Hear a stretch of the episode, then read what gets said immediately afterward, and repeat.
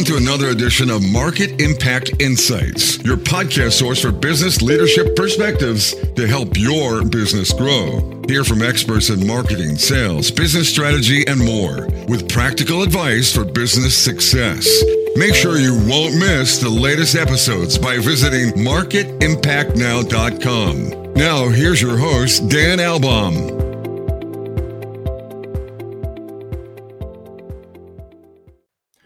Welcome back, everyone, to another great episode of Market Impact Insights. You know, exceptional entrepreneurial leadership and innovation can happen in places that sometimes we don't expect it to happen. And we're going to explore an area today, which is the global sports market. And you think about sports, you might think about associations that are sponsoring different sports at different age levels and youth sports, which is really the lifeblood that's feeding into all the exceptional professional athletes that we see through media today. And you might not think that that's a big market, but in doing some research and taking a look at the actual market opportunity globally, this is a fast growing market when it comes to using technology to develop better and better coaching. So the coaching platforms market globally estimated at nearly $350 million in 2020, and that's expected to grow to nearly 850 million by 2027. So this is a growth opportunity, and I'm really excited to speak with my guest today, Corey Eddington, who is the CEO and co-founder of Athlete Era Technologies. Corey has a really strong academic background around sport. He has completed his master's degree in exercise and sports science about five years ago, he co founded Athlete Era, which is a software platform that's dedicated to supporting youth sports coaches. During his time at Athlete Era, Corey has worked with some of the largest sport governing bodies in the world and has presented to multiple professional sports organizations on the topic of utilizing technology to help coaches deliver age appropriate coaching. So, Corey is an expert in this area. Can't wait to dive in all the way from Saskatoon, Saskatchewan. Corey, welcome to Market Impact Insights. Yeah, happy to be here and uh, really appreciate you having me. So, Corey, I, I really want to go back uh, in looking at your career trajectory. You have been all about being a company builder, an entrepreneur, and I'm curious what drove that passion to take that direction than maybe a more traditional route in a corporate environment? Yeah, absolutely. I mean, uh, I think growing up, I always had a little bit of the entrepre- entrepreneurial spirit, if you want to call it that. You know, I was one of the kids uh, making the lemonade stand on the corner, and that's kind of how it how it all started. Um, you know, and I think just as I kind of progressed through my career, one common thing that I found as I went through university and stuff like that is I always, I guess, enjoyed um, a new challenge and, you know, as I was going through, I was always, you know, kind of doing my own strength and conditioning businesses, those sorts of things. And I just, uh, you know, I liked, I liked the variety, um, you know, in, terms of, you know, always getting to tackle a new challenge, um, you know, kind of being responsible for setting your own direction. So I think, you know, as I kind of finished my university degree, that's where I uh, felt more drawn to that type of career choice, um, maybe rather than ne- necessarily the traditional corporate environment. Um, you know, and one thing that I've found too is I think that uh, you know I, I, see myself as being a creative person and you know liking to think a little bit differently, and I really feel that entrepreneurship. Um, helps foster that you know because a lot of times you're having to think outside of the box to be able to uh, come up with solutions to problems um, you know and and depending on your role within a you know a larger corporate company you might not necessarily have the freedom to do that. Um, so you know i think those are a couple things that really you know kind of drove me to the career path that i'm on today and, and Corey, the focus on sport and exercise science was that something that was triggered by a life event? You know, what what kind of resulted in your commitment to really want to make that the focus of your career path? Yeah, for sure. I mean, growing up, I had always been quite heavily involved in youth sport. Um, you know, played a ton of different youth sports as a kid, kind of, you know, you name it, I played it. And then, uh, you know, kind of as I, as I got older, um, you know, I was able to, to play college football. And then I think once I got to university, you know, I was quite intrigued by now, you know, starting to understand, um, you know, the research behind sport and like what are the actual things that drive performance and you know now i'm a little bit more focused on at the youth level like what are the things that really drive participation and enjoyment in youth sport um, you know so i think kind of like based on that past interest it was just like a very natural transition for me yeah i think that's fascinating because you've been coached right you come from the other side and that perspective and now you're bringing that experiencing that into how can you make it better in yeah, terms of supporting absolutely. the coaches. Um, yeah. Now, athlete era is literally, I'll use a sports analogy, changing the game. You're bringing a technology driven approach as a training innovator to support coaches in the sports market. What has that overall experience been like? You know, as you've just been an innovator coming into that market, what have been some of the biggest challenges you've had to face? Yeah, for sure. I mean, it's been super interesting. You know, like I said, obviously before being kind of involved in playing sport and coaching, um, I guess now where we're at, it's I like really opened my eyes to more so the business side of sport and kind of you know what goes on behind the scenes that a lot of times you know whether we're uh, a parent enrolling our kids in sport or one playing sport or coaching sport sometimes you don't get to necessarily see that um, so that's been you know super interesting and i've really enjoyed that uh, and I think some of the challenges that have come with that, um, you know, when we look at the youth sport market, especially, it's kind of uh, quite quite unstructured. And I think a lot of people would almost say, you know, in its infancy, when you talk about an actual formal uh, business market, you know, like youth youth sport has existed in communities for a very very long time. Um, you know, and I think be, because of that, you know, it's when you talk about kind of some of the marketing dynamics and like prospecting and looking for customers it's like you can go to you know 10 different sports organizations and everybody kind of has a different title because you know they just kind of came up with their own roles. And like some of them you know have employees some of them don't. It's uh, you know it's it's quite variable. So definitely uh, you know from a from a company standpoint that's targeting that market it does you know present quite a few challenges um, to work around. And then, you know, I think one of our other challenges that we face as well as you know, our our vision and mission here is really, uh, you know, trying to help youth sport really be, I guess, a little bit more developmental focused rather than necessarily competition. Um, and I know, you know, right now in youth sport there is still, you know, quite heavily an emphasis on competition, right? A lot of it's kind of mirroring mirroring what we see in the professional sport market, whereas you know we're really trying to uh, you know promote quality athlete development at that age group, um, you know, so that like kids can go on and compete and win. So, Corey, when I talk to many company founders and CEOs, one thing that they point to as one of the most difficult things they've had to do is creating a healthy, sustainable culture. What have been the keys to your success? When you think about athlete era and, and what you're trying to develop there in terms of a healthy culture.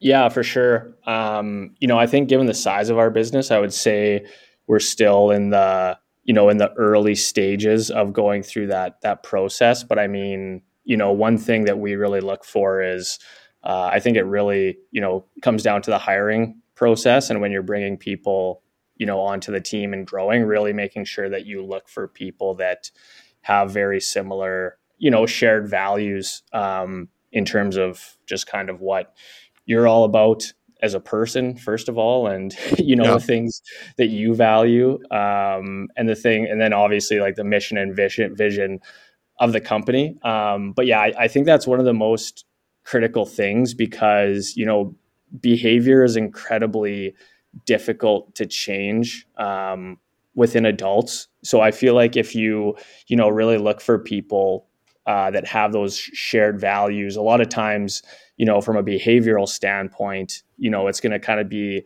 in alignment with what you're looking for in terms of creating a culture. So i think it's going to allow you to kind of um, more organically grow the culture you want rather than you know necessarily kind of trying to create a new culture that you're then you know trying to make sure that everybody's aligned with mm-hmm, mm-hmm. so it's really having a clear vision for what you want that culture to be but it's being true to that. And obviously as you bring people in as you grow new employees in they're going to come in from different backgrounds perspectives but just being really clear even in the selection process i would think right in terms of what what that environment's like. So you get hopefully the, a great match. Yeah ab- absolutely and i know one thing you know kind of like us of course coming from a bit of a sports background is you know we kind of look for people when we bring them on that themselves have a bit of a background um, uh-huh. in sports and some experience playing sport just because we find you know a lot of those things they kind of share that you know valuing of you know of, of work ethic and you know having a positive outlook in terms of you know running towards challenge rather than necessarily retreating back from it and kind of you know a lot of those things that i guess we kind of uh, see our culture being built around we, we've i guess kind of found that that is an area you know that you can look to as a bit of a, a way to try and find some of those shared values. Mm-hmm. Now, you are leading this growth company.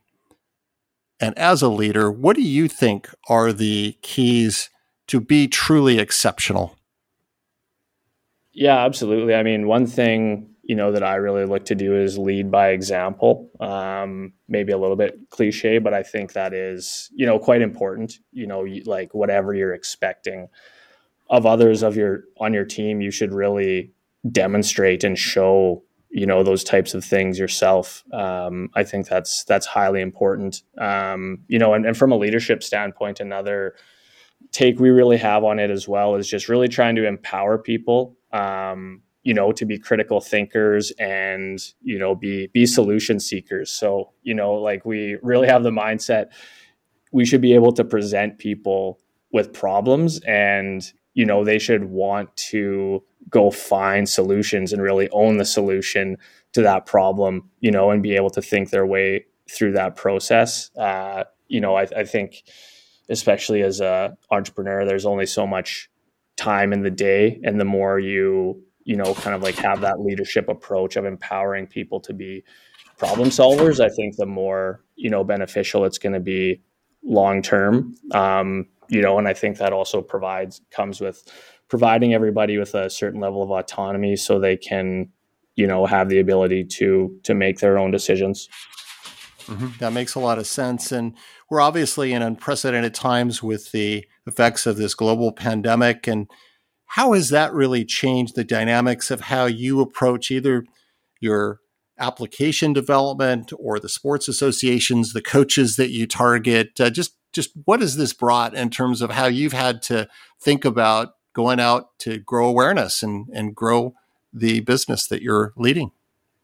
Yeah, for sure. It was definitely a very difficult time to navigate, you know, for us, as I know it was for everybody in pretty much any industry. But, you know, kind of when the pandemic hit, it was, we have to look back being like, you know, do we completely revise the product roadmap to kind of, you know, align development with what the current reality is? Like, do we kind of stay on the path going forward? Um, I mean, we were obviously being a completely digital solution.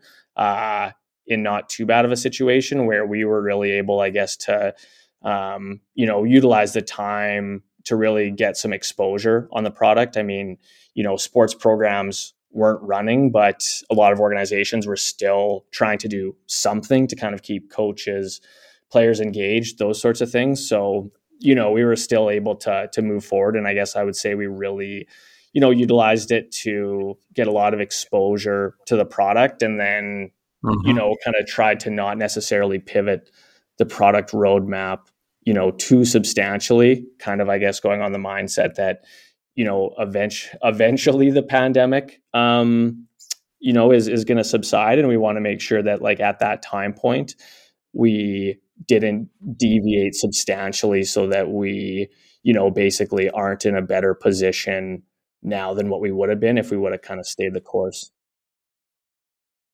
Yeah, I mean, you use the word pivot, and that's come up a lot during the course of my podcast, talking to a lot of leaders. It's just it's it's yeah. it's called agility, right? But that ability yeah, to absolutely. pivot uh, is uh, definitely uh, been a reality.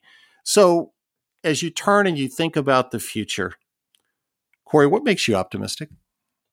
Uh, you know, of, of course, our industry, we're really looking forward to. I mean, as it already has the return of sport you know as as restrictions lift i think a lot of um, you know sports programs are are coming back. I mean it's it's been unfortunate. I think a lot of programs actually uh, kind of went under um, you know during during the pandemic but we are starting to see everything bounce back. And you know from our from our standpoint we've we've kind of been focused primarily on on football as an initial target sport. So we're you know really looking forward to being able to bring our solution to multiple team sports within the market um, and start to grow that out and then also kind of starting to explore uh, the you know the high school sports market as well um, so yeah you know all those all those things are getting me excited and you know being being Canadian, it's it's almost April, so you know spring being right around the corner